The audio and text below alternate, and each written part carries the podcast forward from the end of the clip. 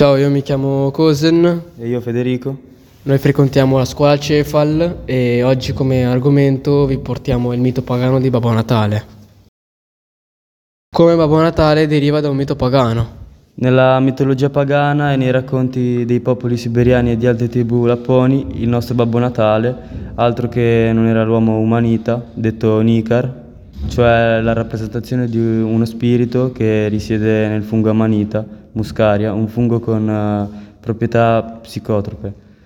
Anche se l'immagine moderna di Babbo Natale è stata creata almeno in parte dal reparto marketing di Coca-Cola, in verità il suo aspetto abbigliamento, manierismi e comportamenti eccentrici lo indicano come la rincarnazione di questi antichi sciamani dediti alla raccolta e al consumo dei funghi. Ma te lo sai quali sono le principali somigli- somiglianze tra il nostro Babbo Natale quello e l'uomo amanita? No, Allora, una delle principali somiglianze è che si trovano negli effetti collaterali di mangiare questi funghi, è che la pelle e le caratteristiche facciali assumono un colore rossastro. Questo è il motivo per cui Babbo Natale è sempre mostrato con guance e naso rosse col- come le sue renne.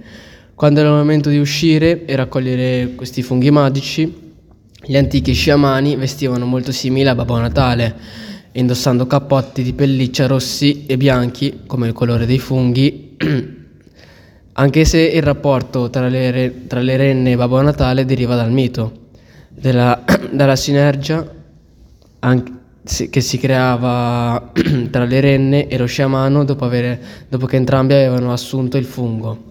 Anche il fatto che volano deriva dagli effetti del fungo, ovvero la sensazione di galleggiare. Ma cosa facevano questi sciamani? i sciamani nel periodo di dicembre eh, giravano seguiti dalle loro renne a distribuire il raccolto di amanite per i goati e calandosi da una sorta di botola sul soffitto per via dell'alta neve che ostruiva le porte. E questa immagine ricorda molto il nostro Babbo Natale moderno che si cala dal camino.